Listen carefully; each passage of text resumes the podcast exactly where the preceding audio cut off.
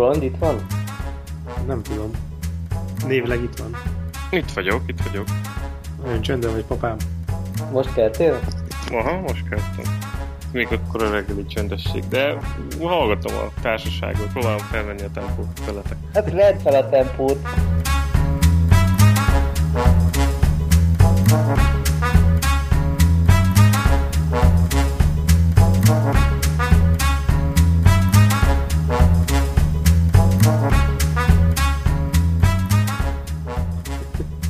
Na, hol is tart?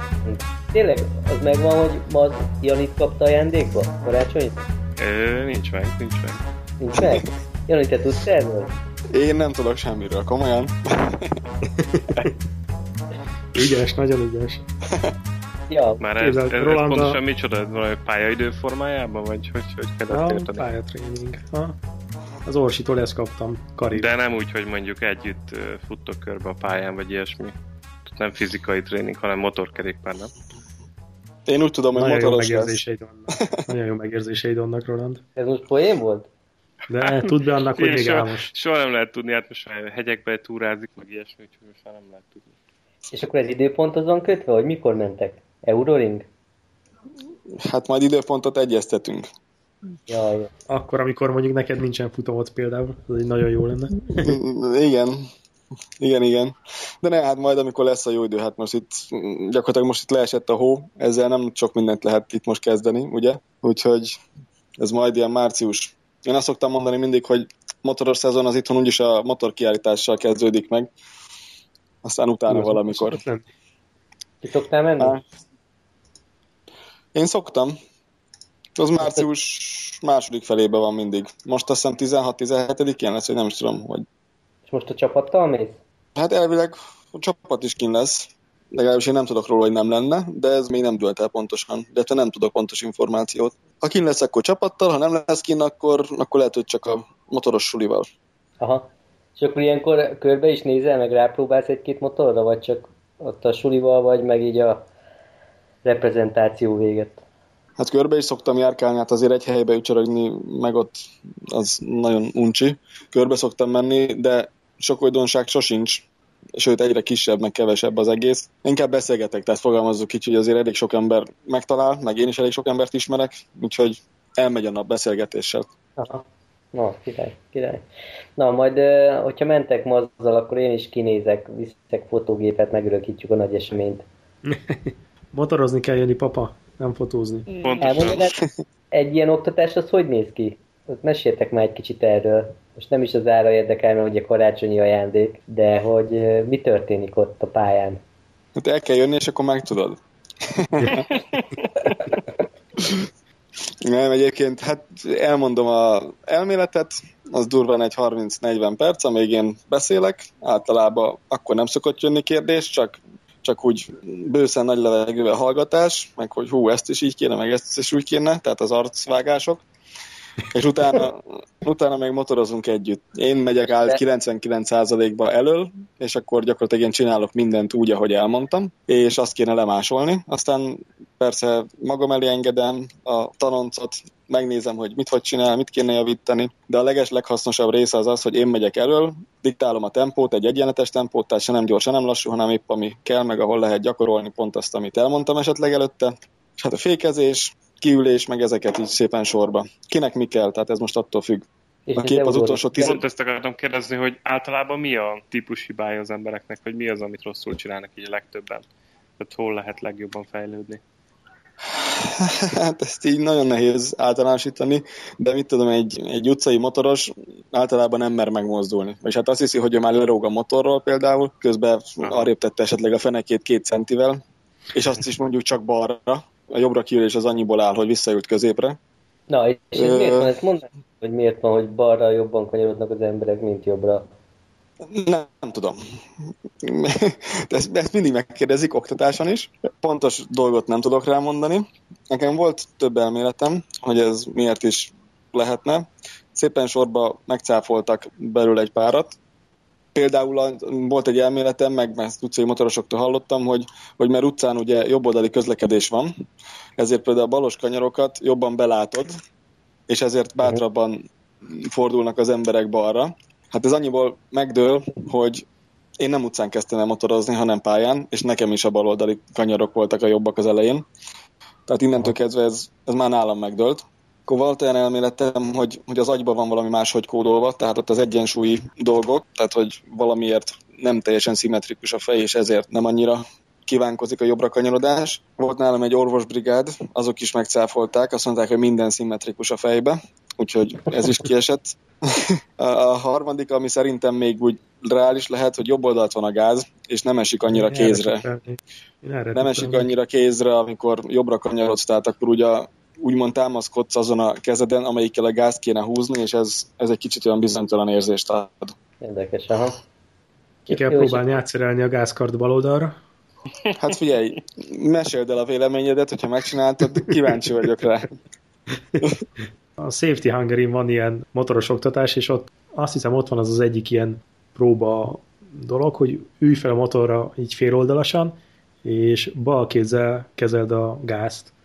Ez el sem tudom képzelni, hogy ez hogy működik. Tehát, hogy ez már eleve olyan sok szinten rossz, hogy elképzelni sem tudom. Meg lehet egyébként oldani. Jó, és akkor ez az egyik a kiülés, és még mik vannak, amik kezdő pályázóknál előjönnek? Hát fékezni nem szeretnek, csak egyenesbe, meg ameddig nagyon-nagyon biztonságban érzik magukat, de hát ezt lehet tovább is húzni, ezt a féket, csak ésszel, meg tudni kell, hogy mikor, meddig húzod. Rossz sorrendben szokták csinálni a kiülés, visszaváltás, fékezés, tehát sok mindent fölöslegesen csinálnak, sok mindent meg elsumákolnak, tehát sok mindenből áll ez össze. De tessék, például a legalapabb dolog, aki nagyon sokat motorozott utcán, és esetleg túramotorral megy, hogy a lábtartón a lábát lógatja, vagyis hát így talp középen van a lába, és bent lóg a sebességváltókar alatt. Aha.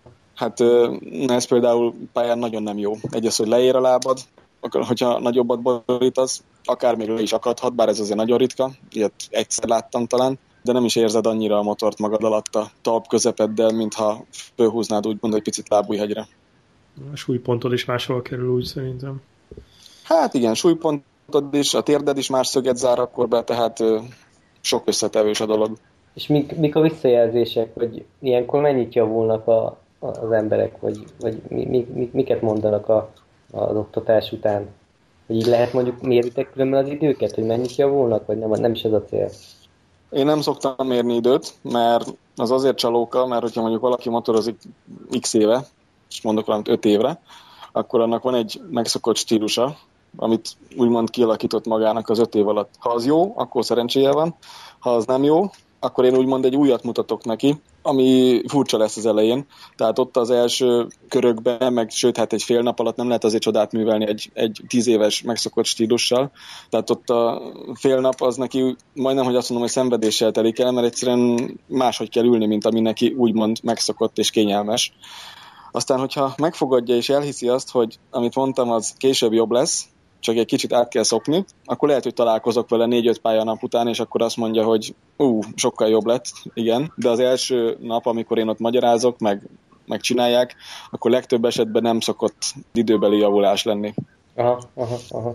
Hogyha valakinek nincs semmi, tehát kevesebb motoros rutinja van, akkor azokkal egy fokkal talán könnyebb. Vagy ha van hajlandósága arra, hogy tényleg megcsinálja. Mert mondom, tehát legtöbbször az van, hogy én mondom, hogy de ki kéne ülni még jobban, ki lehet bátran, és egyszerűen nem mernek. Uh-huh. Vagy ha ki is mernek, akkor az olyan darabos, meg olyan azt érzik a testükkel, vagy az látszik rajtuk, hogy egyszerűen szenvedés, hogy kiülnek. Míg, hogyha egyszer átesik az ember azon a holdponton, hogy hát nem borul fel a motor, és így még jobban kanyarodik, akkor onnantól kezdve jobb lesz az egész. És ez ilyen félnapos program általában? Vagy van, aki több pályaidőt vásárol? Vagy hogy működik? Vannak ilyen standard csomagok? Hát vannak. Ugye én csinálok olyat Euroringen például, hogy ilyen csoportos, amit az Euroring szervez. Az egynapos szokott lenni, de ott ugye a minimum 6-an vannak, aztán maximum 10. Egy nap az bőven jó, 6-8-10 ember között ott mászkálok, tehát úgymond mindenkire jut egy kicsi idő, de amit én így privátban csinálok, hogy 1 vagy 2, vagy maximum 3 ember, én az 1-2-t szeretem inkább, azt én fél napot szoktam javasolni. Fél nap motorozás az bőven elég, egyszerűen elfárad az ember, hogyha ott marad egész napra. Azt mondjuk tudni kell, hogy nem azon, hogy motorozunk 10 percet, aztán pihenünk 1 órát, Tehát általában mindig az szokott lenni, hogy aki ott van, az bírja kevésbé, mint én. Úgyhogy... Vajon miért lehet ez? Hallod, van? Nem hozzá szégyen. Én szoktam hajtani őket, hogy na, mehetünk tovább. Hát ha kell is, úgyhogy majd vegyél valami ostalt vagy szögétcipőt, aztán rugdossák belé, amikor már kihente magát. Én, hogyha egy-két ember van, akkor fél napot szoktam javasolni, akár Kakucson, akár Euroringen. Hogyha összejön több ember, mit tudom én, 4, 5, 6 esetleg, ilyen baráti társaság, akkor azoknak szoktam mondani, hogy legyen egész nap, mert nem bírok annyi időt tölteni velük egyesével, mert az a leghasznosabb, amikor egy emberrel motorozok, és megyek előtte. És amikor 4-en vonatoznak utánam, az már nem ugyanaz, mintha egy ember jönne az ő saját tempójába. Milyen motorral mész ilyenkor? Van nekem egy 600-as CBR-em, egy régebbi, egy 2005-ös, és azzal szoktam oktatni. Tehát szinte teljesen mindegy, nem? Hogy milyen motorra, úgyis mindenkinél gyorsabb vagy. Hát ezt azért nem mondom, de igen. Meg egyébként, hát aki nagyon gyorsan megy, tehát úgy szoktam mondani, nem is azt, hanem mindenkitből inkább visszafele veszem a tempóját, tehát most mondok egy köridőt Euroringen, valaki tud menni 1.23-at, de az olyan neki, hogy szinte élethalál, és szeretne gyorsulni, de ott rossz valami a testtartásába, vagy a fékezésébe, akkor ott azt az 1.23-at azt úgy tudja menni esetleg, hogy nagyon határon megy, tehát ott próbálkozni nem igazán tud. Akkor én visszaveszem a tempóját, és akkor körözök előtte stabilan 20 körön keresztül 1.26-okat, vagy 1.27-eket, és akkor ott van ideje gondolkodni, hogy most mit is kéne csinálni, meg hogy is kéne csinálni, van ideje helyezkedni, próbálkozni, és annál lassabb tempónál, hogyha az begyakorolja, meg jól megy, akkor utána kezdünk el gyorsulni. És ez arra is jó, gondolom, hogy közben látja, hogy na igen, abban a kanyarban még ezt mondjuk el lehet vállalni egy kicsit magasabb tempóval, stb.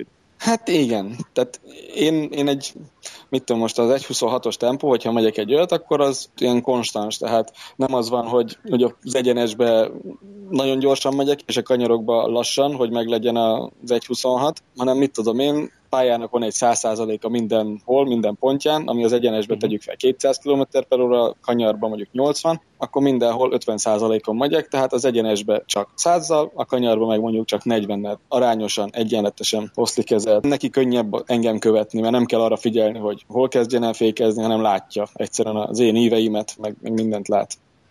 És ez neked már így rutinból megy? Tehát, hogyha azt mondod, hogy most egy 1.28-at fogsz menni, akkor az többnyire sikerül 1.28 köré? Hát, nagyjából igen, de egyébként fönn szokott lenni köridőmérő rajtam is, és akkor nagyjából látom, de igen, tehát hogyha egyszer így megvan a tempó, hogy mondjuk most mentem egy 1.28-as kört, és ez 1.28 volt, akkor utána azt nagyjából tudom tartani köridőmérő nélkül is már. De meg nem... Melyik pályára mentek ma, az megvan már? Euroring. Igen, én is úgy tudom. Az mennyire gond, hogyha nem sportmotorral megy valaki, hanem mondjuk valami túragéppel? Semennyire. Hát figyelj, most aki túragéppel jön, az valószínűleg nem a pályacsúcsot szeretné megdönteni az Euroringen, hanem egyszerűen biztonságban szeretné érezni magát a motorján, meg esetleg a saját motorjának a határát feszegetni.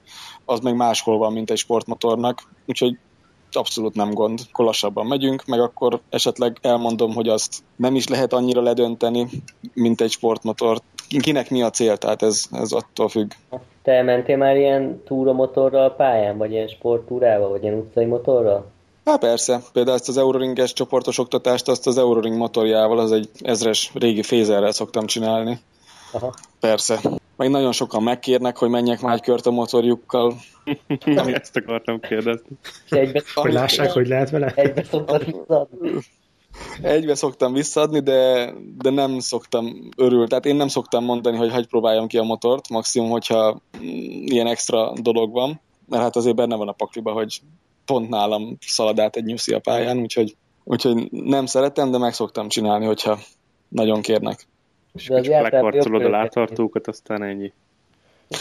Nem, nálam nem ér le a lábtartó, hogyha egyedül megyek, akkor rosszul az ember a motoron. Hoppá! Mert hogy? Mondjad, várjál, mi ez? Most elméleti oktatás van? Igen. Tehát lelógással kompenzálod a motor döntését? Aha, igen. Ugye leér a lábtartó, akkor nagyjából ott kezded elérni a motornak a határait. Tehát, hogyha ott gyorsabban szeretnél menni, akkor kicsit lejjebb kell lógni a motorról, hogy ne a motor döntsed, hanem te sül, legyen lejjebb. De pont itt jön az, hogy most ha megyek a fézerrel, egyszerűen hiába lógok le nagyon, akkor is például hamar leér a lábtartója, alattam is leér, hogyha épp úgy van, ha nagyon sietek. Olyan a felépítése, hogy... Igen, tehát az jóval hamarabb leér, mint egy R1-esnek, vagy egy R6-osnak a lábtartója. És általában jobb időket mész a kölcsönmotorokkal, mint a saját gazdáig? Általában igen. Jó, hát... És tényleg volt már ilyen, hogy alfa hímek bekóstoltak ilyen oktatáson? Hát, aki eljön hozzám oktatásra, az általában azért tisztában van azzal, hogy én mivel foglalkozok. Kihez jön. Igen, meg tehát a legtöbben, akik nagyon nem ismernek, azok is utánam olvasnak, és azért lehet rólam találni egy-két dolgot az interneten. Úgyhogy, de persze van olyan, aki, de annak is inkább csak a szája megy, és inkább ilyen poénra veszi. Tehát volt olyan, aki úgy jött oda, hogy na, menj előttem két kört, aztán utána majd én mutogatom neked az íreket. De ezt ő is poénosan... Mindig kiderül az igazságán. Igen, tehát alapból ő is poénosabban mondta ezt, meg ő ilyen alkat volt, vagy személyiség, és hozzá kell tenni, hogy elesett az oktatáson. Úgyhogy... Nagyon meg akartam mutatni. Mi volt ott adott esetben a probléma? Hát gondolom nem a nyuszi. Nem, hülye volt, de sokat. Sok volt neki. Aha. Hát általában, hogyha elesik valaki esetleg az oktatáson, az mindig akkor esik el, amikor magam elé engedem, hogy na, akkor most megnézem hátulról.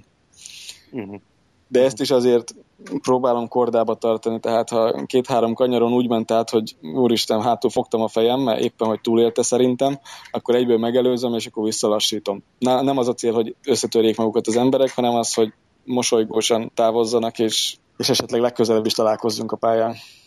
Aha. És melyik oktatást élvezed jobban, ezt, vagy a gyerekoktatást? Hát más.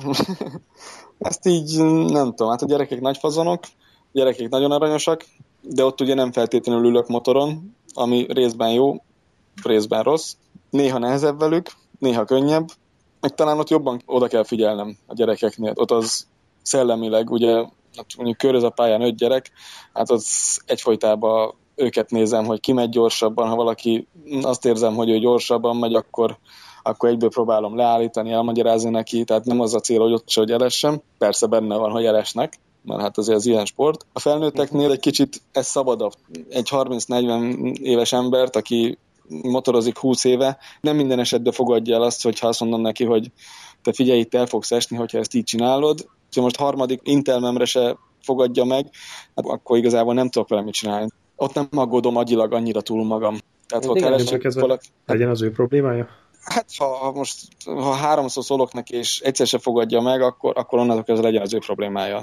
A gyerekek azért nagyobb felelősség, nem? Mégis. Hát persze. Hát a gyerek ugye nincs tisztában. Gondolom, nagyobb is csoport. Hát felnőtteknél is van, amikor 10 ember van nálam, mondom például ezen a pont az Euroringes oktatáson, de ott olyankor el vannak engedve. Tehát van olyan, hogy elmondom szóba az elméletet, ugye, akkor fölmegyünk csoportosan, vagy ilyen 4-5 fős csoportokba, megmutatom az ívet, meg minden, és utána mindenki köröz a saját tempójába, gyakorol. És én meg megyek motorosról motorosra, és akkor mindenki előtt megyek 3-4 kört az ilyen nagy csoportos oktatáson. Tehát most ott, amikor nem vele megyek, hanem ő éppen magába köröz, hát ott nem tudok ráfigyelni. Meg ugye a gyerekeknél, tehát ott gyerek az nincs tisztában vele, főleg amikor még kicsi, hogy ezzel nagyot lehet esni. Tehát ő csak húzza, ő gondolja, hogy ő már mindent tud.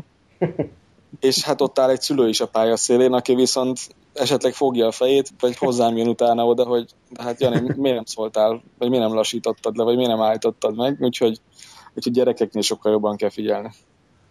És akinek nincsen pályamotorja, azt tud bírálni valahol? Most nézegettem, próbáltam utánozni, vannak ilyen motorbérlési lehetőségek, de egyik se tűnik ilyen nagyon biztatónak. Nálam lehet úgy bérelni, hogy van egy ilyen Yamaha R125-öm, az a 4 ütemű kis Yamaha motor, amit igazából csak Kakucson szoktam, maximum Kecskeméten, de én Kakucsot jobban szeretem, mert ott van a motor is, a Kakucsi pályán. Tehát ott bérbe lehet venni, ami pályaidom van rajta, pályagumik vannak rajta, tehát úgymond azzal lehet ott menni. A Kakucsi pályára én azt mondom, hogy majdnem, hogy pont elég is. Egy nagyon picivel, ha erősebb lenne, az tökéletes lenne, de nagyon jó esőt lehet vele motorozni, Kakucson. Aha. És lányokat is szoktál oktatni, vagy csak fiúk mennek általában? Hát a többség az fiú, de egyébként ha jönnek, akkor persze minden további nélkül. Van ebben valami fejlődés, vagy mindig úgy a fiúk voltak többen, és meg úgy ritkábban jelennek? Hát fiúk vannak többségben, tehát azért több a férfi motoros. Most azt mondom, hogy nagyjából arányaiba, tehát hogyha mondjuk a Magyarország motorosaiból 85% férfi, és 15% a nő, akkor oktatásba is így jönnek hozzám. Aha. És ügyesebbek vagy ügyetlenebbek, mint a fiúk, ugyan van különbség? Hát ezt így nem lehet általánosítani, tehát van ügyesebb csajszi is, tehát általában a csajszik inkább akkor jönnek, amikor még nagyon az elején tartanak, és akkor esetleg megszerezték a jogsit, vagy nagyon bizonytalannak érzik a kanyarodást, és akkor eljönnek. Vagy esetleg eljönnek párba, tehát a fiú is, meg a barátnő is, és akkor ezt így kihasználják. Aha. Na és itt a magyarországi női versenyzőket ismered különben? Kovács Nikit, meg a Kisvikit? Ismerem, persze. Vikivel egy csapatban is voltál, nem? Ha jól emlékszem, hogy voltál egy csapatban is. Kivel? Vikivel, nem? Kisvikivel. Hát, igen, úgymond egy évet voltunk, az pont egy ilyen kérdéses év volt, vagyis hát ott nem sok minden történt, de igen, papíron voltunk egy csapatban. Ez volt a 13-as év talán? 12-es, vagy 11-es, nem? Ja, igen, lehet. Ja, és mennyire ismeritek egymást? Hát így a többségben, amit a sajtóban lehet olvasni, meg így a Facebookon, de hát ismerjük egymást. Mire gondolsz? Majd a Kikioszton úgy is találkoztok, nem? Hát igen, bár még nem tudom, mikor lesz. Aha. És a Nikivel? Kovács Nikivel, ővele pedig gyakorlatilag együtt nőttünk föl, tehát ő akkor kezdett el motorozni, vagy utánunk kezdett el motorozni egy picivel. Úgyhogy őt gyerekkorból ismerem inkább.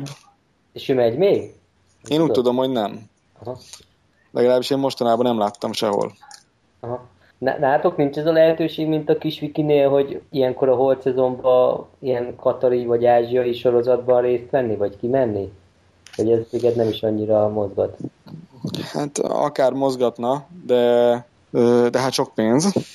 Ha csak az utazást nézzük, már az is, meg hát ott motor, meg minden ilyen. És úgy tudom, hogy a Viki is a szövetségen keresztül kapta ezt a lehetőséget valamilyen szinten. A Katari szövetséggel karöltve. Pontosan nem tudom a hátteret, de hát ő ugye azért kellett, mert ő csajszi. Tehát kuriózum úgymond egy picit.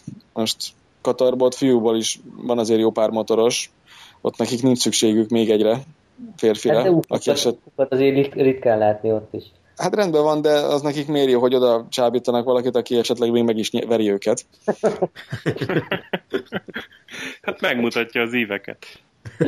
Tehát ott a katari bajnokságban ott a csajok voltak talán a nagyobb szám, vagy akiket úgy szerettek volna népesíteni, de hát ha jól tudom, nem is voltak olyan túl sokan. Igen, három vagy négyen vannak.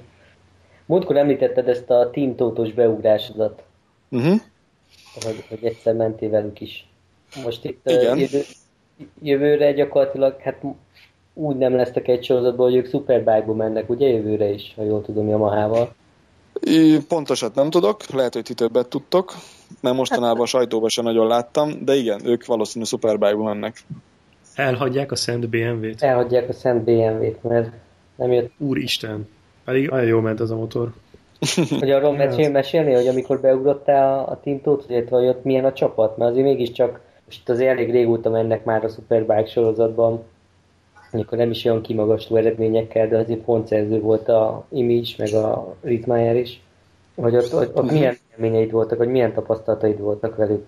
Persze, tudok mesélni pár szót, de igazából én arról tudok mesélni, ami akkor történt. Azóta ugye az a csapat is átalakult, tehát gyakorlatilag a szerelőgárda se ugyanaz. Szerintem talán egy ember van, aki ugyanaz, mint aki akkor is ott volt, a zsíják. Tehát akkor, amikor én oda beugrottam, akkor jó volt a hangulat, legalábbis én nem vettem észre, hogy rossz lenne, de ugye nekem a Balázs helyett kellett beugranom, pontosan nem tudom az indokot, hogy miért, valószínűen pénzügyi dolog volt a háttérbe, de hát én meg súlyán fogalmaz örültem, mint majom a farkának. Az volt az első világbajnoki szereplésem, úgyhogy én csak élveztem a lehetőséget, és próbáltam minél gyorsabban menni. Aha. De effektív akkor akkor is pont a Végjani, meg a Dalmiani szerelt ott a csapatba, azt hiszem, igen, a Balázsnak, és én pont ugye hozzájuk kerültem. Én a Dalmianit azt már régebb óta ismertem, 2008-tól kezdve, a Végjanit is ismertem ugye pályákról, tehát ott akkor mi jól kijöttünk. A csapaton belül pontosan milyen volt esetleg úgy a hangulat, hát ezt ott az a 3 nap alatt nem vettem le, illetve ott nem adtak neki hangot, hogy rossz lenne, vagy jó lenne, de tudta mindenki a dolgát, tehát csinálta mindenki, amit kellett. Ez viszonylag egy ilyen profiban összerakott csapatnak tűntek? Na persze, persze. Hogyne. És a versenyen gyorsabb voltál, mint Timi? Nem, lassabb voltam nála, azt hiszem 1 másodperccel. Aha. Csak így én ott a versenyen az első körbe elestem, kiütötték alul a motort. Aha. Tehát én ott a versenyen úgy tudtam menni, hogy gyakorlatilag a 3. kanyarba főborítottak hátulról, és utána egy ilyen félig törött motorral fölálltam, aztán azzal mentem tovább. Aha.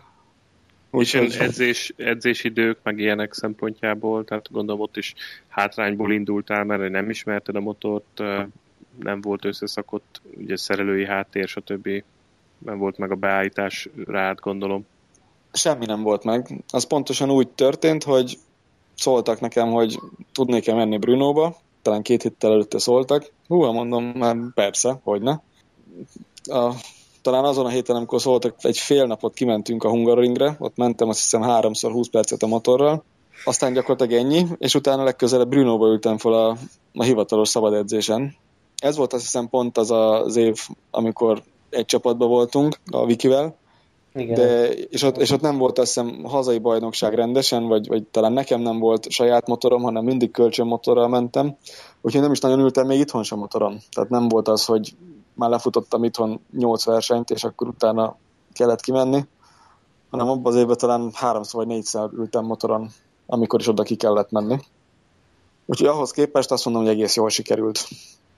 Úgyhogy ha már a verseny nem is sikerült annyira jól, vagy szerencsésen, de mondjuk a szabad edzéseken milyen volt így belül a Superbike világa, meg a tempója?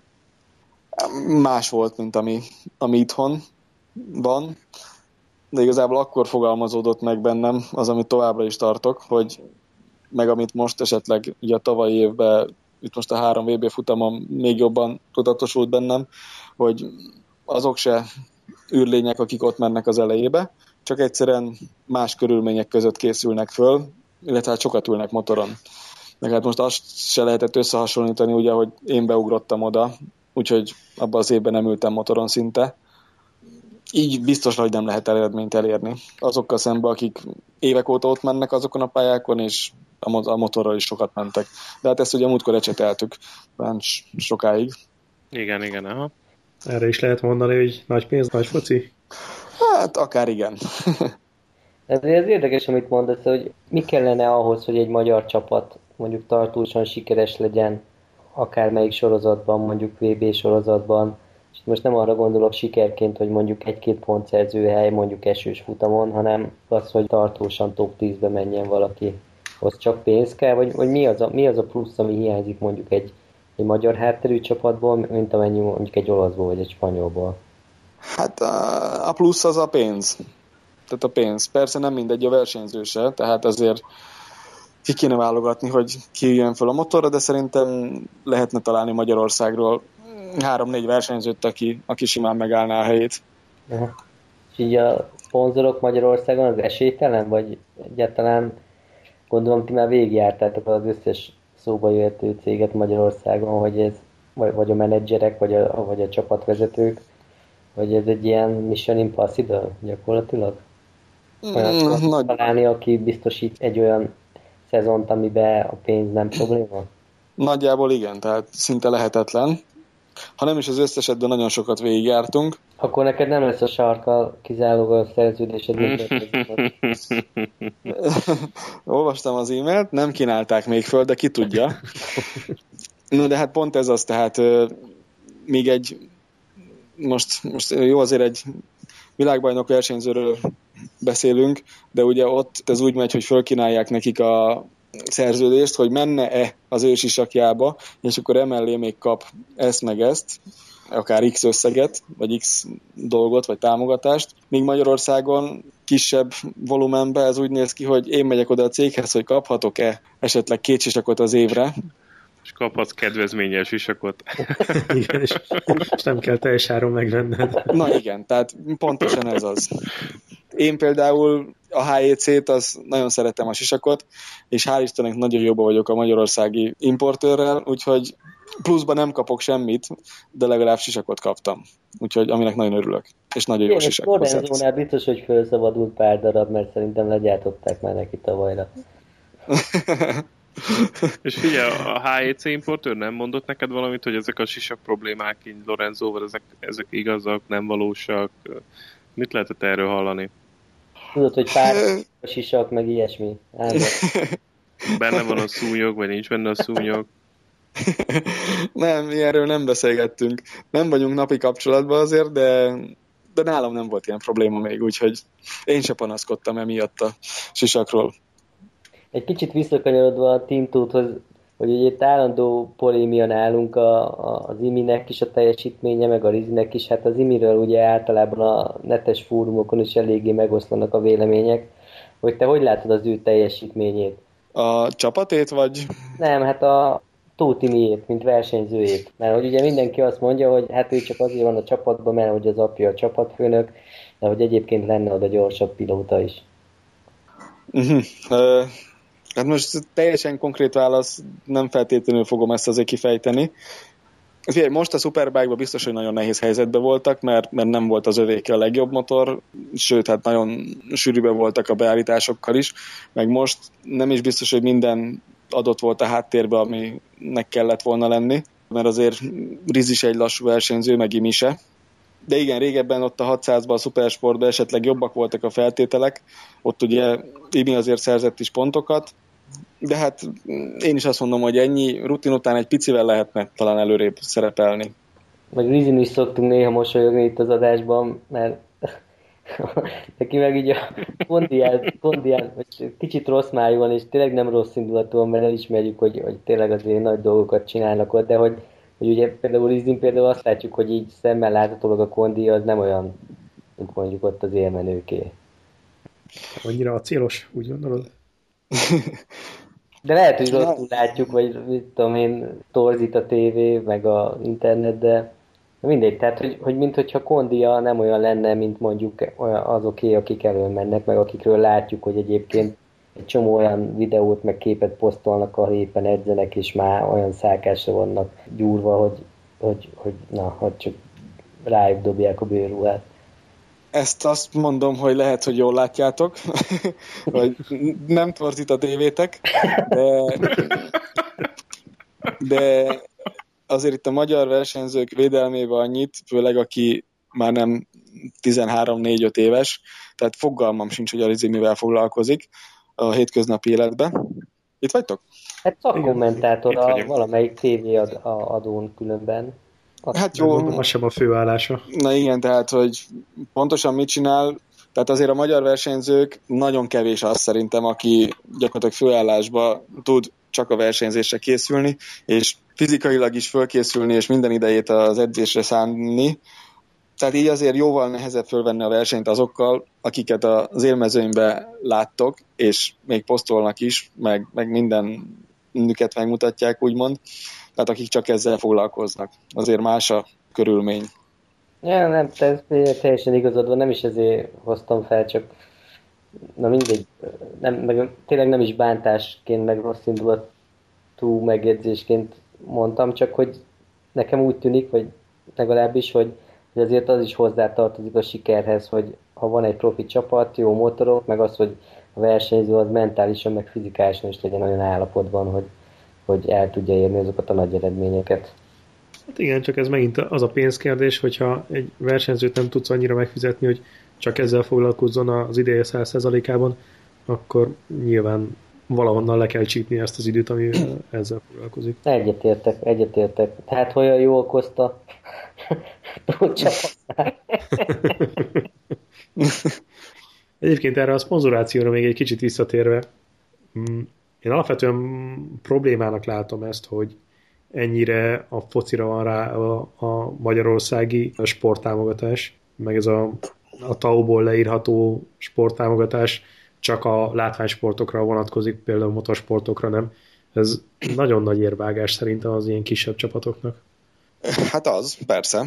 De nem a kisebbeknek, a nagyobbaknak is. De hát ezzel sajnos nem tudunk mit csinálni. Maximum elkezdünk politikázálni, de akkor se lyukadunk semmire. Ja, nem azért mondtam, csak hogy, de ez egy ilyen rendszer, ami egyáltalán nem favorizálja azt a sportot, amit mi szeretünk, vagy ami minket érdekelne. Hát pontosan ez így van. Tehát itt jön megint az, hogy most ha nézzük Magyarország 10 milliós lakosságát, azt mondom, hogy a motorsportot esetleg szeretik és nagyon követik 800 000-en, és esetleg, ha pont oda kapcsolnak, akkor megnézik 1,5 millióan, míg a focit azt követik és szeretik és imádják 5 millióan, és ha pont oda kapcsolnak, akkor megnézik 7 millióan. Tehát mások a számok. Egyébként a TAO pénzeket azt lehet motoros egyesületnek is adni, nem? Nem lehet. Nem lehet? Nem lehet. Nem. Csak látványsportok. Hát itt egy ilyen kiemelkedő időszak volt szerintem, amikor Talma világbajnok esélyes, aztán később világbajnok lett, nem? Tehát akkor úgy működött ez a marketing gépezet egy kicsit jobban, és többen követték. Ott szerinted mi volt a titka neki, hogy ott sikerült egy ilyen nagyobb, nyilván ez még a válság előtt volt, de hogy nagyobb figyelemre szertenni így a motorversenyeknek, meg a magyar motorsportnak? Hát a titkát azt pontosan nem tudom, de az tény, hogy igen, ott más volt a gazdasági helyzet, meg esetleg a szabályok is mások voltak. Akkor ugye a Stefano volt neki a menedzsere, aki jól csinált valamit, mert azért csak összehozta ezt a dolgot, a hátteret. De hogy pontosan ott mi, hogy működött, meg hogy miért működött akkor jobban, ezt én meg nem tudom mondani. Szerencséje is volt a Gabinak, és kihasználta ezt a szerencsét. Úgyhogy nem tudok erre pontos választ adni, vagy hogy miért, vagy hogy nem működik most. Hát egyszerűen ez akkor így jött ki. Hál' Istennek, tehát lett egy világbajnokunk. Neked van tipped arra vonatkozóan? Tehát közelebb vagy a tűzhöz, mint mondjuk mi, hogy mekkora pénzből lehetne grundolni egy olyan csapatot, ami versenyképes bármelyik VB-sorozatban? Hát ez az VB-sorozat függő is, de most itt nem tudok neked számokat mondani, hogy pontosan mennyiből futná végig egy csapat a szezont. Hát de mondjuk azért 100 milliós nagyságrend, nem? Mondjuk egy Superbike VB az biztos. Hát az biztos. Tehát hogyha hogyha most egy csapatnak a full költségvetését nézzük, amiben minden benne van, motorok, esetleg a versenyzőt is, ha nem is fizetést ad neki, de a költségeit ő állja, akkor mindenféleképpen. Ja, hát igen, és tényleg ez itt a gond, hogy 100 milliós nagyságrendet Magyarországon focin kívül másra nem lehet összeszedni. Hát igen. Nehéz. Ha csak egy szupersportot nézünk, vagy például az én szupersport Európa-bajnokságot, amiben idén fogok menni, hát ott is kapásból különbség van, hogy tengeren túli futamok, meg nem tengeren túli futamok. Tehát az a 3 vagy 4 tengeren túli futam, az már egy olyan költség egy csapat számára, hogyha elmegy oda, ami nem kevés. Akkor a nevezési költség, effektív a versenyzőnek a nevezési költsége se kevés, és azt mondom, hogy ezek a legkisebb költségek. Egész csapatnak szálloda, ellátás, igen. Itt van valami olyan rendszer, hogyha pontot szereztek, akkor valamennyi költséget állja a sorozatnak a kiírója, vagy a szervezők? Én úgy tudom, hogy van valami, de nem tudom, hogy működik pontosan. Úgyhogy erre pontosabbat nem tudok mondani, de az biztos, hogy segítenek. Most idén nem tudom, hogy lesz, hogy hány csapat, meg mennyire lesz el a rajtrács, meg ilyenek, de eddig ugye azért, tehát a lényeg az, hogy a világon máshol se dúskálnak azért pénzbe, meg egyre inkább lefele megy, úgyhogy a szervezőnek is az a célja, hogy minél többen legyenek, meg tele legyen a rajtrács, meg izgalmas legyen, persze segítenek. Mi a helyzet a motorokkal? Az MV Agustákkal, mikor láttad utoljára őket? Élőben még nem láttam őket, fényképen már többször. Készülnek. Mikor jönnek vissza? A blokkok, ha minden igaz, akkor a héten kéne visszaérniük, mert a csapattárs, a Terol, az, ha minden igaz, jövő hét, vagy most hétvégén, vagy jövő hét elején mennek ki egy spanyolországi tesztre, úgyhogy elméletileg héten vissza kéne érni blokknak. Hogy pontosan mi lesz, azt nem tudom, mert hát ez azért sok mindenem múlik. És akkor meg fogjátok osztani egymással a telemetria eredményeket, meg a tapasztalatokat, nem? Így hát ezt nem tudom. Belül. Ezt nem tudom, de valószínűleg igen, tehát nem lesz teljesen titkos. Tehát mondjuk így a spanyol csapattárs így nem kötöttek ki előre, hogy jó, de akkor ezt meg ezt nem szabad megosztani, vagy ilyesmi. Tehát ilyen elvárások nem voltak, vagy igen? Ezt így nem tudom, tehát nem láttam az ő szerződését a csapattal, úgyhogy velem ezt így még nem közölték, hogy de Jani, figyelj, nem fogod megkapni az övét. Vagy ő 2 hamburgert, húst kap majd az ebédkor. Nem tudom, de hát lehet, hogy az is lesz, hogy ő fog inkább odajönni hozzám, hogy Jani, adjad már telemetri adatokat, úgyhogy ez is benne van a pakliban. Semmiképpen ne adod neki. Tehát lesz fal, vagy nem lesz fal így a boxon belül, ez a kérdés. Szerintem nem lesz. Várod már az MV Agusta próbát? Hát, hogy ne várnám. De nem csak az MV Agusta próbát, magát a jó időt is, meg hogy motorozzunk, de igen, mindenféleképpen. Azt nézem, hogy ti mikor kezdtek. Április legelső hétvégéje, azt hiszem, első-másodika. Igen, Spanyolországban, aha. És a Terol már jön ki ide Ausztráliába is, nem?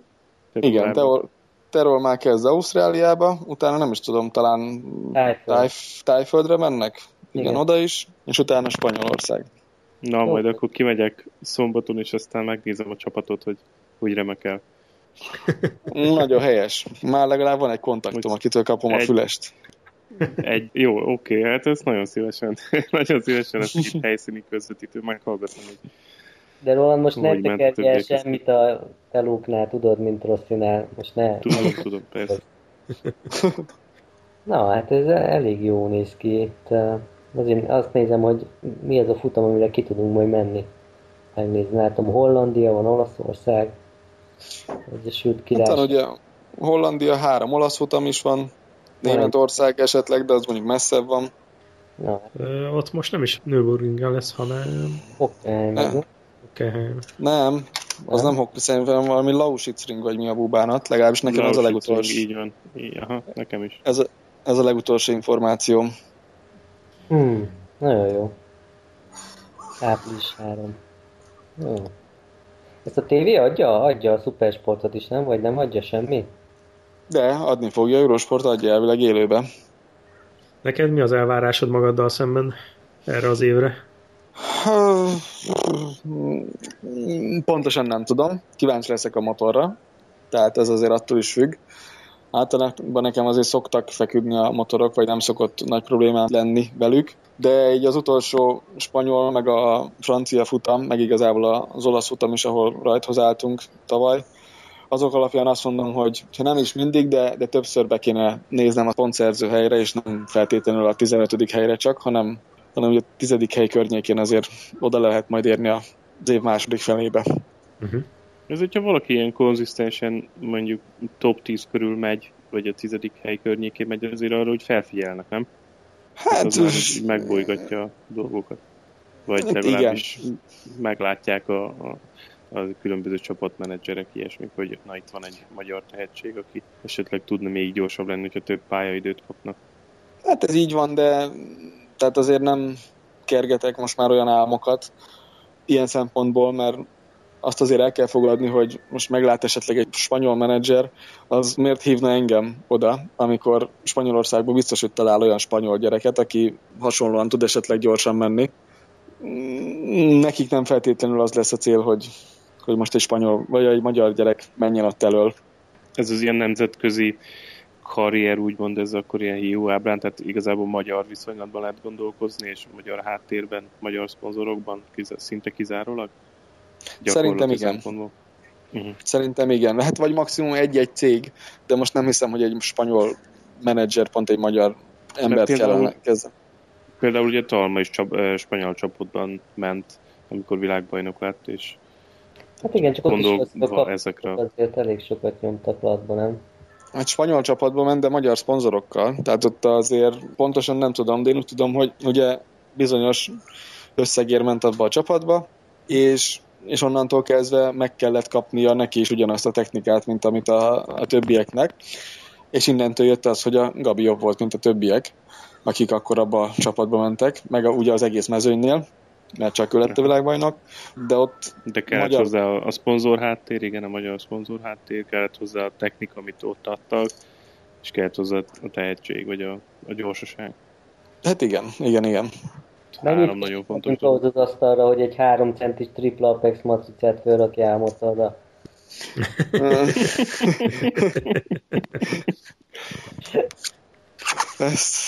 Ezt meg kell beszélnem. Adáson kívül majd megalkuszunk. Jó, rendben. De valami jól eltudó helyre ám. A pleximre középre jó lesz? Egy sisakra középre. Tudom, hogy Kovacs nem erre számít, de majd felkerül az olajdeklire, de csak belülről.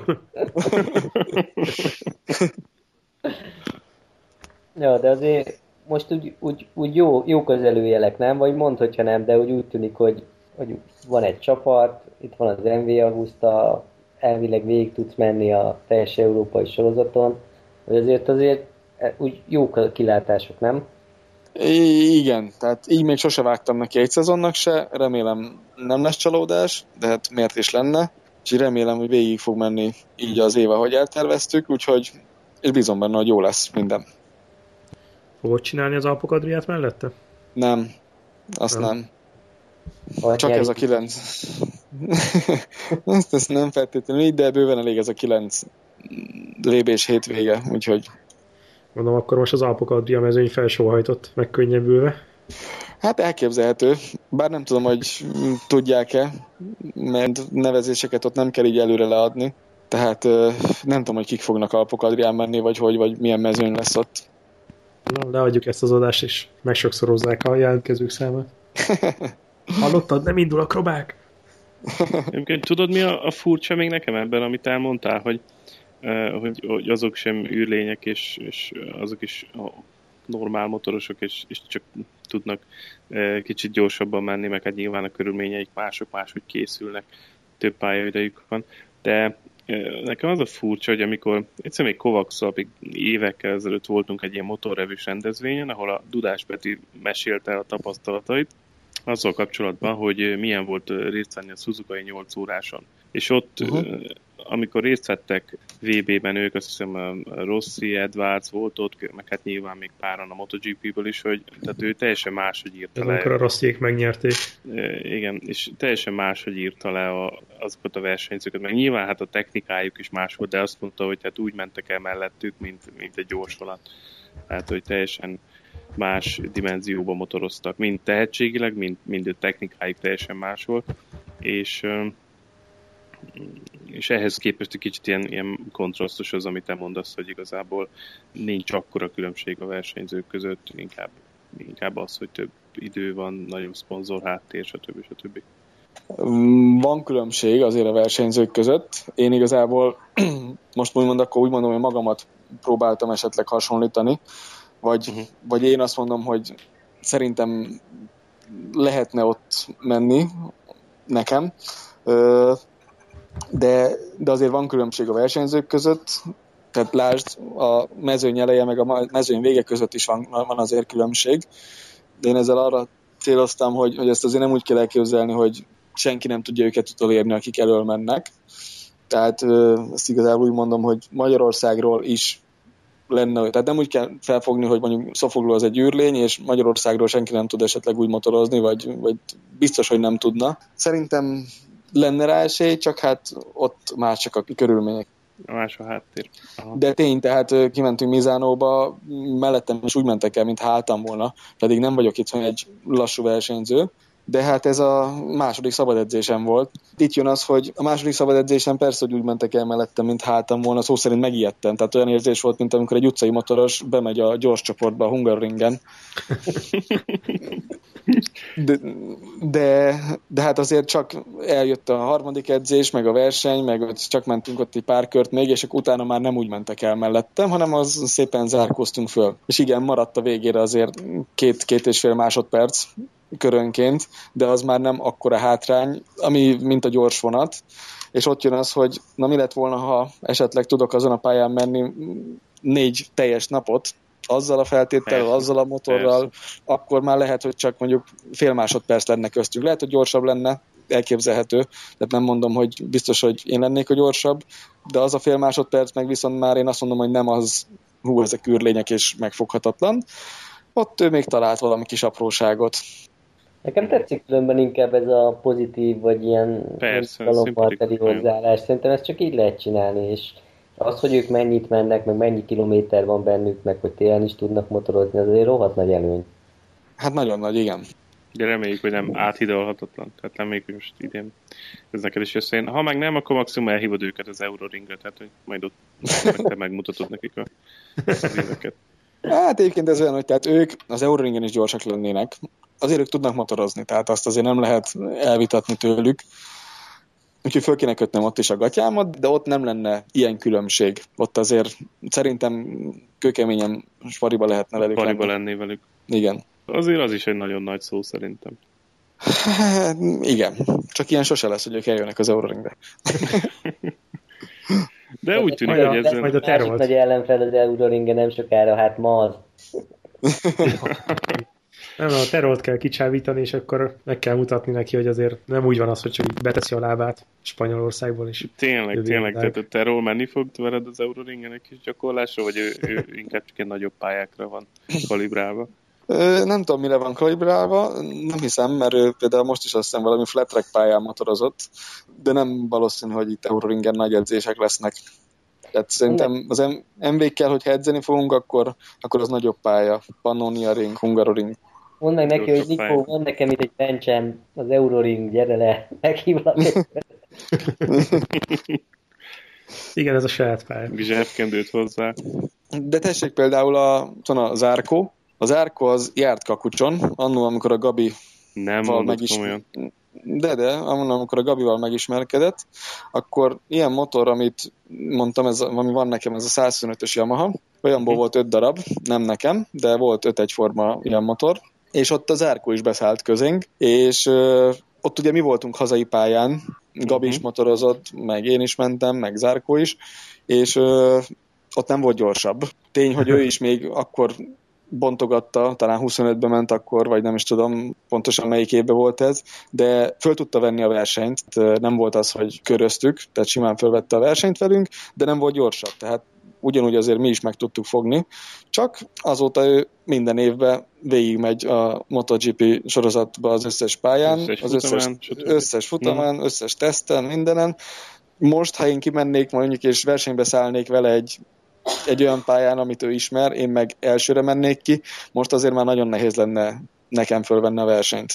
Szimpatikus versenyzőnek találtad a Zarcót? Hát akkor igen. Akkor szimpatikusnak. Azóta biztos, hogy változott, mert azért eltelt egy pár év, meg ő is más sorozatban versenyzik, nem kicsi sikerekkel, úgyhogy biztos, hogy formálta az embert. Én mostanában nem találkoztam vele, meg nem beszéltem vele, úgyhogy...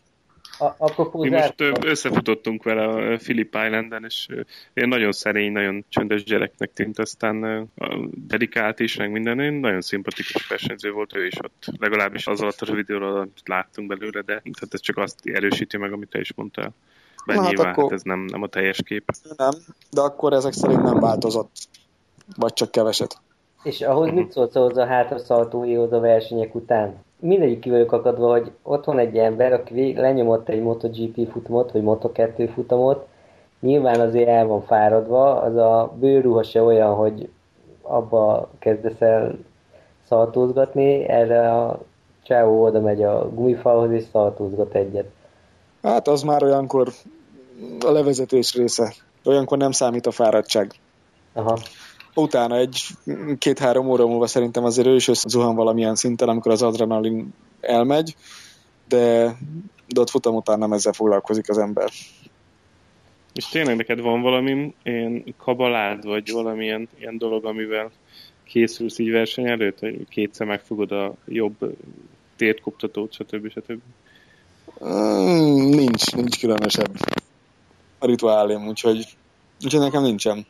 De találjál már ki valamit, mert így az adásban nem lesz jó. Gyorsan. Tessék, akkor nem szoktam fölvenni teljesen egyszínű zoknit, hanem mindig valami csík, vagy valami minta szokott benne lenni.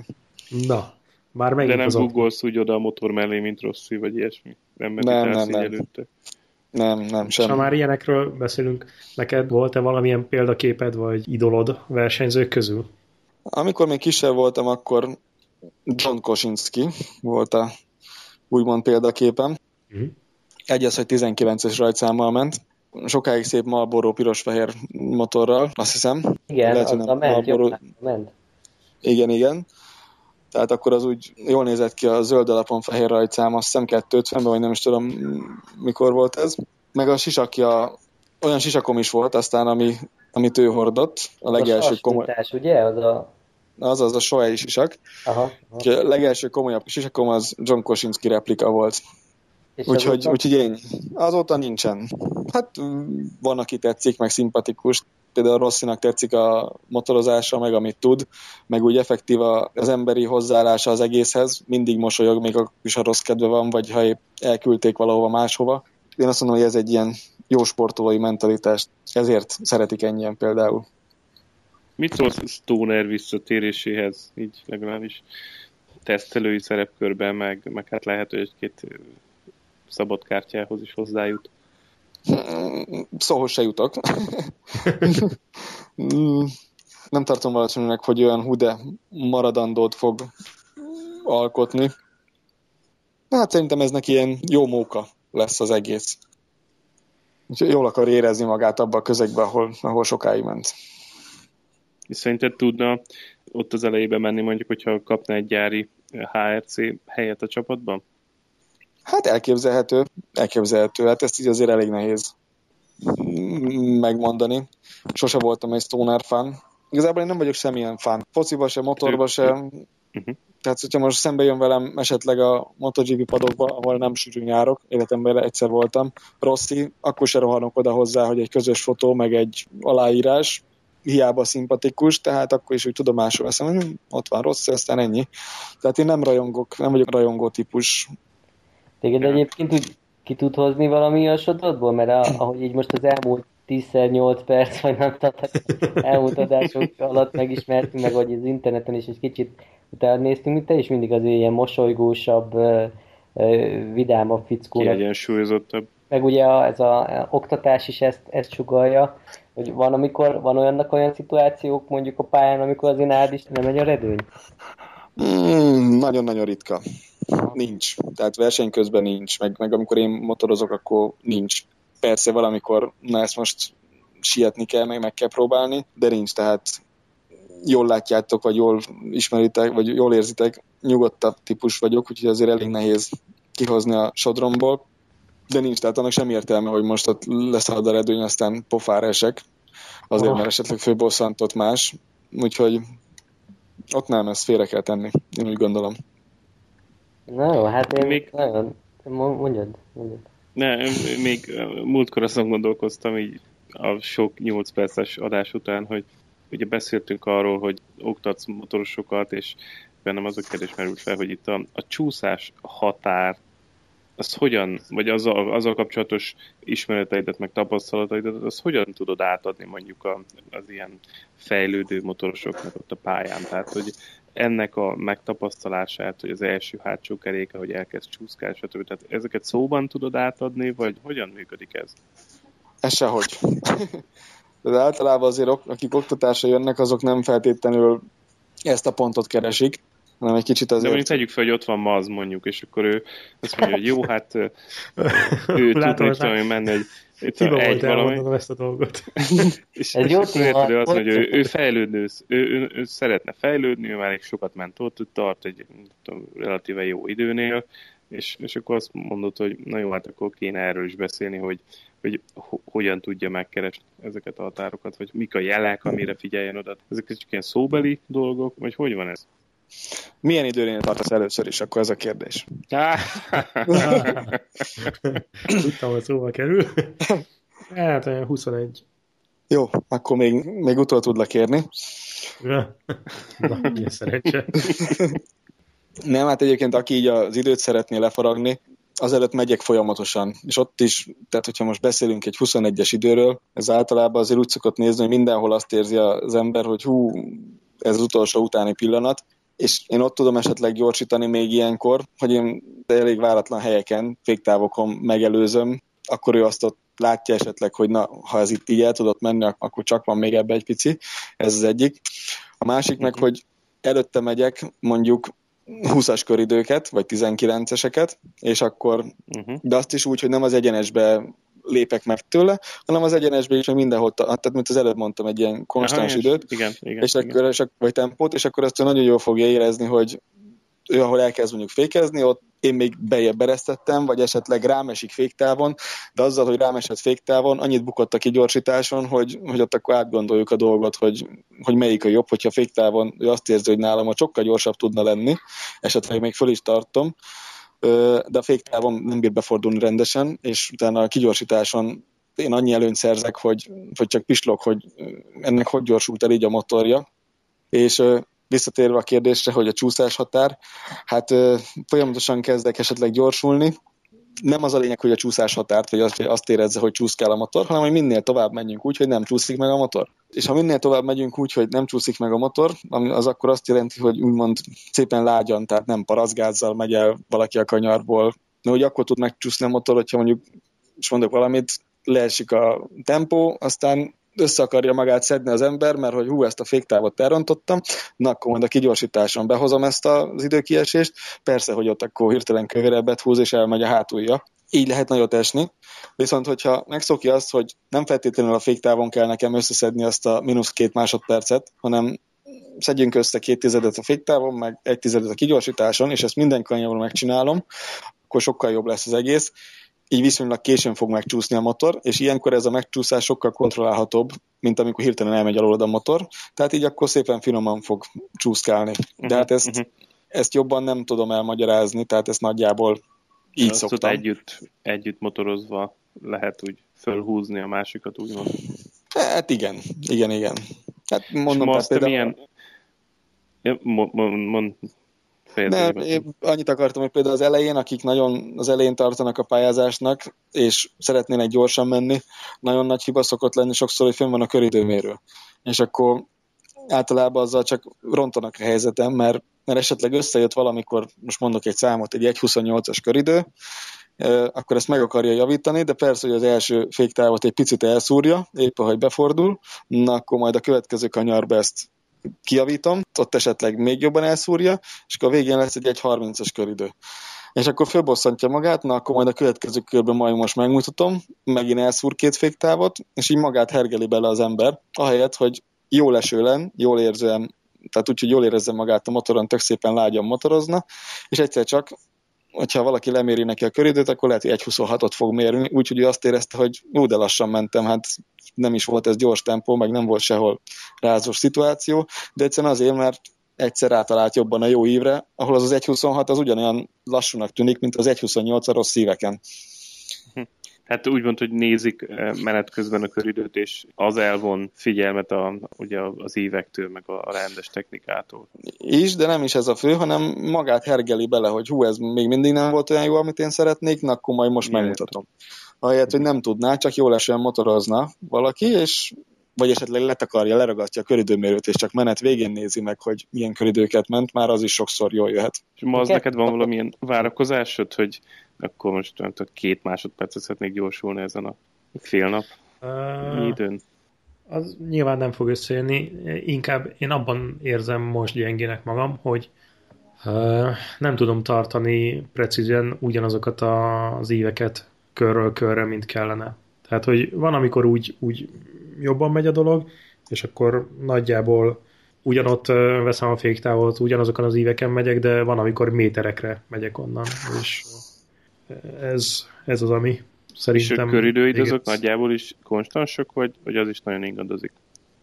Hát nagyon nem ingadozik, tehát mondjuk ilyen plusz-minusz 2 másodpercen belül tudok menni.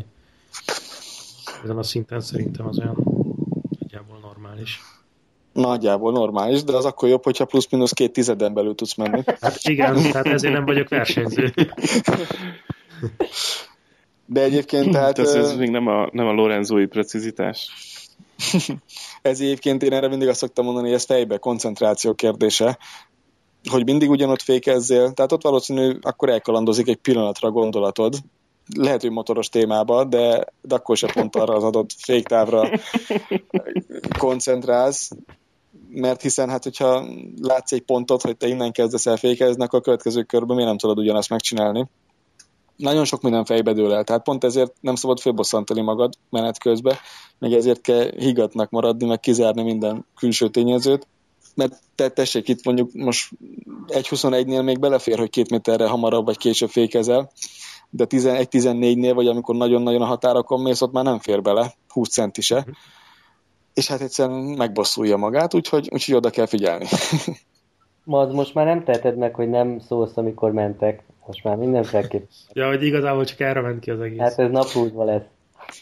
Dokumentálom egyébként én is, mert szoktam előre is, meg hátra is kamerát föltenni, úgyhogy föl van véve mindig az oktatott. Nagyon jó. Nagyon jó. Szeretnénk elkérni majd ezt a felvételt. Először majd én azt cenzúrálom, és akkor... De majd megvágja. Ne aggódjatok, nálam lesz egy nyersanyag is, úgyhogy... Ez nagyon helyes. Vágó úr. Jó, oké. Okay. Nekem még a múltkori session alatt jutott eszembe, hogy ezzel a gyerekmotoros iskolával kapcsolatban akartam megkérdezni azt, hogy ezzel kapcsolatban van valami hosszú távú célod? Tehát, hogyha abban, hogy esetleg a versenyzést ezt továbbra is fogod csinálni, ez olyan jellegű elfoglaltság most, vagy ez most csak úgy beesett, és most ez jól kiegészíti a jelenlegi elfoglaltságaidat? Bízom benne, hogy ez olyan elfoglaltság lesz, amit később is tudok csinálni, és lesz rá érdeklődés, meg a magyar motorsport is esetleg fölfele fejlődik, az utánpótlás terén is, úgyhogy nem csak pillanatnyi elfoglaltság ez. Őszintén megmondom, egy kicsit meglepett, tehát jó értelemben. Nem gondoltam, hogy így első évben ennyi gyerek lesz, de jó esőérzés, meg jó látni, hogy jönnek a gyerekek, és esetleg a szülők bíznak bennem, hogy nem hülyeséget fogok nekik mondani, megmutatni. Úgyhogy nagyon bízom benne, hogy ez később akár nagyobba, akár ki tudok nevelni komolyabb versenyre is versenyzőt. Tehát az a cél, hogy ez működjön. És ebből lesz bajnok? Tehát, hogy indulni fognak valamilyen versenyen, vagy bajnokságon, akik hozzád járnak? Hát ezt első körben a szülő dönti el, de igen, tehát aki szeretne, annak segítünk, sőt, hát már tavaly évben is volt, aki nyár elején kezdett el nálunk motorozni, és az utolsó versenyre, ami Kecskeméten volt a gyerekeknek, oda már mondtuk neki, hogy indulhat, és el is indultak, és ügyesek is voltak. Úgyhogy igen, van egy szlovákok ugyanúgy rendeznek, illetve a szlovák, magyar, cseh, lengyelek rendeznek ugyanúgy ugyanolyan, mint az IMRC, tehát egy ilyen nyílt nemzetközi bajnokságot, csak utánpótlásba. Ez kispályákon történik. Idén például 2 lesz Szlovákiába, 2 lesz Csehországba, és 2 meg Magyarországon. És rendesen megvannak a kategóriák, úgyhogy ott valószínű, hogy fogunk indulni így iskolai színeikben. Ez tök jó. Gondolom, egy ilyen bajnokságnak azért nem annyira horror szintű költségei vannak, tehát ez azért még kifizethető. Hát igen, tehát a legkisebbeknek, akik PV50-essel mennek, ott még nem olyan horror, hát aztán folyamatosan nőnek a költségek, ugye ahogy nő a motor, de az még, tehát ugye mindenkinek más, hogy néz ki a pénztárcája, de az még úgymond kivitelezhető könnyebben. De hozzáteszem, hogy tavalyi évben is van egy Farkas nevű, Kevin nevű kisrác, aki például megnyerte a PV50-es kategóriát, tehát bajnok lett, aki iskolában motorozik nálunk, nem feltétlenül annyira rendszeres tag, mert ők kecskemétiek, és nem tudnak mindig ott lenni, de a lényeg, hogy én tanítom, és én próbálom őt a helyes úton terelgetni. Hát akkor az első sikere megvan az iskolának? Meg, sőt, hát nem ő az első, mert tavaly előtt meg a társamnak a gyereke, Győr Bálint, ő meg az egyen nagyobb kategóriában lett második helyezés évvégén, nagyon nagy csatában, az utolsó versenyen bukta el a bajnoki címet, úgyhogy nem most indul el az egész, csak eddig így 2 versenyző volt, akivel foglalkoztam, vagy 2 gyerek, most majd elkezdtük tavaly ezt az iskolai dolgot, ahol most több gyerek van, és innen meg hát aki szeretne, annak segítünk a versenyzésben. És ilyen menedzseri vonalon is esetleg gondolkodsz, vagy inkább megmaradnál csak ilyen oktatónak? Egyenőre nem tervezem, hogy olyan vonalon is, mert ugye még én is aktívan versenyzek, tehát a saját dolgaimat se tudom kézben tartani, meg azért így gyűlnek a teendők, így hogyha a saját motorozásom, meg a gyerekek is, tehát most még ez a szülőkre van inkább bízva, de természetesen mindenben, amiben tudunk, abba segítünk, és aztán később, hogyha esetleg nekem nem lesz már motorozás, illetve hát a csúcson abba fogom hagyni valamikor, akkor a fene se tudja, hogy egyrészt, hogy milyen kapcsolataim lesznek, miben tudok segíteni, de hát amiben tudok, meg ami előre viszi az iskolát, meg a gyerekeket, abban mindenbe szeretnénk. Ez nagyon tiszteletre méltó dolog, hogy eleve még így a karriered derekán is gondolsz az utánpótlásra és átadod a tudásodat, nem csak versenyzői pályafutásod végén gondolkodsz ezen? Hát ugye itt most adódott egy lehetőség, tehát a társammal, akivel elkezdtük, de igen, tehát meg hát ugye már évek óta azért próbálok tanítani, így a felnőtteket is, meg ugye gyerek is volt. Aztán most jött a lehetőség, hogy akkor miért ne próbáljuk meg, és pozitívan csalódtunk, mondom. Tehát innentől kezdve meg akkor, most már, hogyha netántán abba hagynánk, akkor az a 6-8 gyerek csalódna nagyot. Úgyhogy ameddig tudjuk, meg ameddig jó, meg megéri, addig csináljuk. És aki akar hozzátok csatlakozni, akkor az Hangár utca, illetve hát téged megtalálnak, gondolom, a közösségi médiában, hogyha még vinnének srácokat hozzád. Persze, tehát bárhol, Facebookon, e-mailben, telefonon, mindenhol elérhető vagyok. Úgyhogy igen, tehát telefonon egyeztetés, aztán ez nyáron dől majd el, meg ott konkretizálódik, vagyis hát így a tavasszal az, hogy mi meg hogy lesz a nyáron. De akiket érdekel, azokkal folyamatos kapcsolatban vagyunk. Illetve hát ez mindig úgy van, hogy most ilyen ritkább folyamatos kapcsolat, aztán február közepétől fölpörögnek az események, és onnantól kezdve már konkretizálódnak a dolgok. Azért kiadtad a srácoknak az edzéstervetére? Nem, ilyet még nem csinálok. Igazából egy gyereknek, ha nem egyfolytában a telefonját nyomkodja meg a számítógép előtt ül, hanem bármit mozog, akkor az bőven elég. Tehát én azt mondom, hogy nekik még nem feltétlenül kell speciális edzéstervet csinálni. Ja. Na jó, de akkor azt mondjuk el, hogy akit ez komolyabban érdekel, ez a gyerek motorozás oktatás, akkor ez a gyerekmotorozás.hu weboldalon minden infó fenn van. Pontosan, igen, köszönöm szépen. Megtalálhatják a telefonszámodat is. Igen, fönn van minden. De hát bárki nyugodtan telefonálhat, úgyhogy úgy a legszemélyesebb, és akkor mindent elmondok. És akkor téged pedig a Supersport futamokon, illetve Euroring, Kakucs, mikor, hol? Igen. Reméljük jövőre már 2017-ben már Ausztráliában is a futamon így full évadon keresztül láthatunk. Legyen így, de én egyenlőre az elérhető célok legyenek, menjen végre rendbe ez a 2016-os év.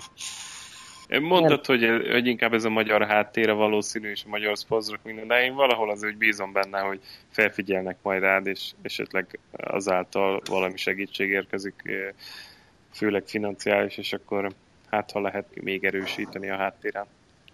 Nekem van ilyen érzésem, vagy legalábbis szurkolok, hogy legyen. Köszönöm, meg ha nem csak érzés, hanem esetleg kapcsolat van, akkor nyugodtan ti is tudjátok a számomat, keressetek. Mindenki. Hát ma igen, majd elkérjük a számlaszámot, ha bejött a nagy infó. Én nem tudom, én azért nem tudom, olyan jó érzéseim vannak, hogy valahogy, nem tudom, egyrészt nagyon szurkolok, hogy jó kijön ez az év, de hogy valahogy azt gondolom, hogy most úgy jó előjelek vannak, hogy nem tudom. Te jobban látod, de ezt már ugye kérdeztem korábban is, de nagyon-nagyon szurkolok, hogy összejöjjön valami jó eredmény. Köszönöm, de egyébként én is most ezt érzem, hogy ennek most jobb. Az eddigiek se voltak rossz évek, de most ugye azért magasabb szint, itt azért minden másabb, ha csak a költségeket nézzük. Bízom benne, hogy jó lesz, de eddig jónak ígérkezik. És akkor főleg Facebookon tudunk követni, vagy mi lesz az elsődleges? Van a csapatnak egy honlapja, vagy hogyan lehet a fejleményeket követni veletek kapcsolatban? Hát az én Facebook oldalam, ugye az, az a, úgymond egy kicsit személyesebb lesz, a saját dolgaim. Lesz a csapatnak is, illetve van is egy Facebook oldala, Smith Racing néven, azt hiszem. Mert ezeket betesszük a show notes-ba, mindent. Jó, okay. Illetve talán Multisport néven is fut egy oldal a csapatnak. Illetve hát a sajtóban is lesznek azért cikkek, ugye a sajtóközlemények. Úgyhogy reméljük, hogy a legtöbb helyen elérhetők leszünk. Hát mi terjeszteni fogjuk az igét, úgyhogy... Jó, aztán lehet, hogy majd még egy ilyen nem ennyire hosszú felvételre, de lehet, hogy egy rövidebb időre még, ha belefér, akkor majd visszatérnénk esetleg egy év múlva így áttekinteni, hogyan sikerült a 2016-os szezon, mit lehetett volna jobban csinálni, minek örültél, mi volt jó, mi volt nem annyira jó. Úgyhogy ha nyitott vagy rá, akkor lehet, hogy egy ilyen rövidebb adás erejéig még felvennénk újra a kapcsolatot. Én nyitott vagyok rá, nyugodtan. Köszönöm szépen. Nem ígérjük meg, hogy évközben nem fogunk zaklatni ezzel, hogyha... Hát meg az oktatáson is ott leszünk. Zaklathattok bárhol. Rendben, így lesz. Nagyon szépen köszönjük az idődet. Köszönjük a részvételt. Hát köszönjük szépen, és nagyon, nagyon sok sikert erre az évre. Úgyhogy nagyon szurkolunk. Köszönöm szépen, igyekszünk. Úgyhogy meglátjuk. Aztán majd jelentkezem, hogy ment a Terol. Jó. Rendben. Add le a drótot. Oké. Rendben. Akkor szerintem itt vágjuk el. Köszönjük szépen a hallgatóknak, hogy végigkövették ezt a 30 adást. Nem azt mondom, hogy ebben az évben, mert ez kicsit átsúszott 2016-ra, de mondjuk azt, hogy szellemileg ez még 2015-ös évhez tartozik, a 30. adásunk, úgyhogy hamarosan találkozunk. Sziasztok! Ciao. Sziasztok! Sziasztok!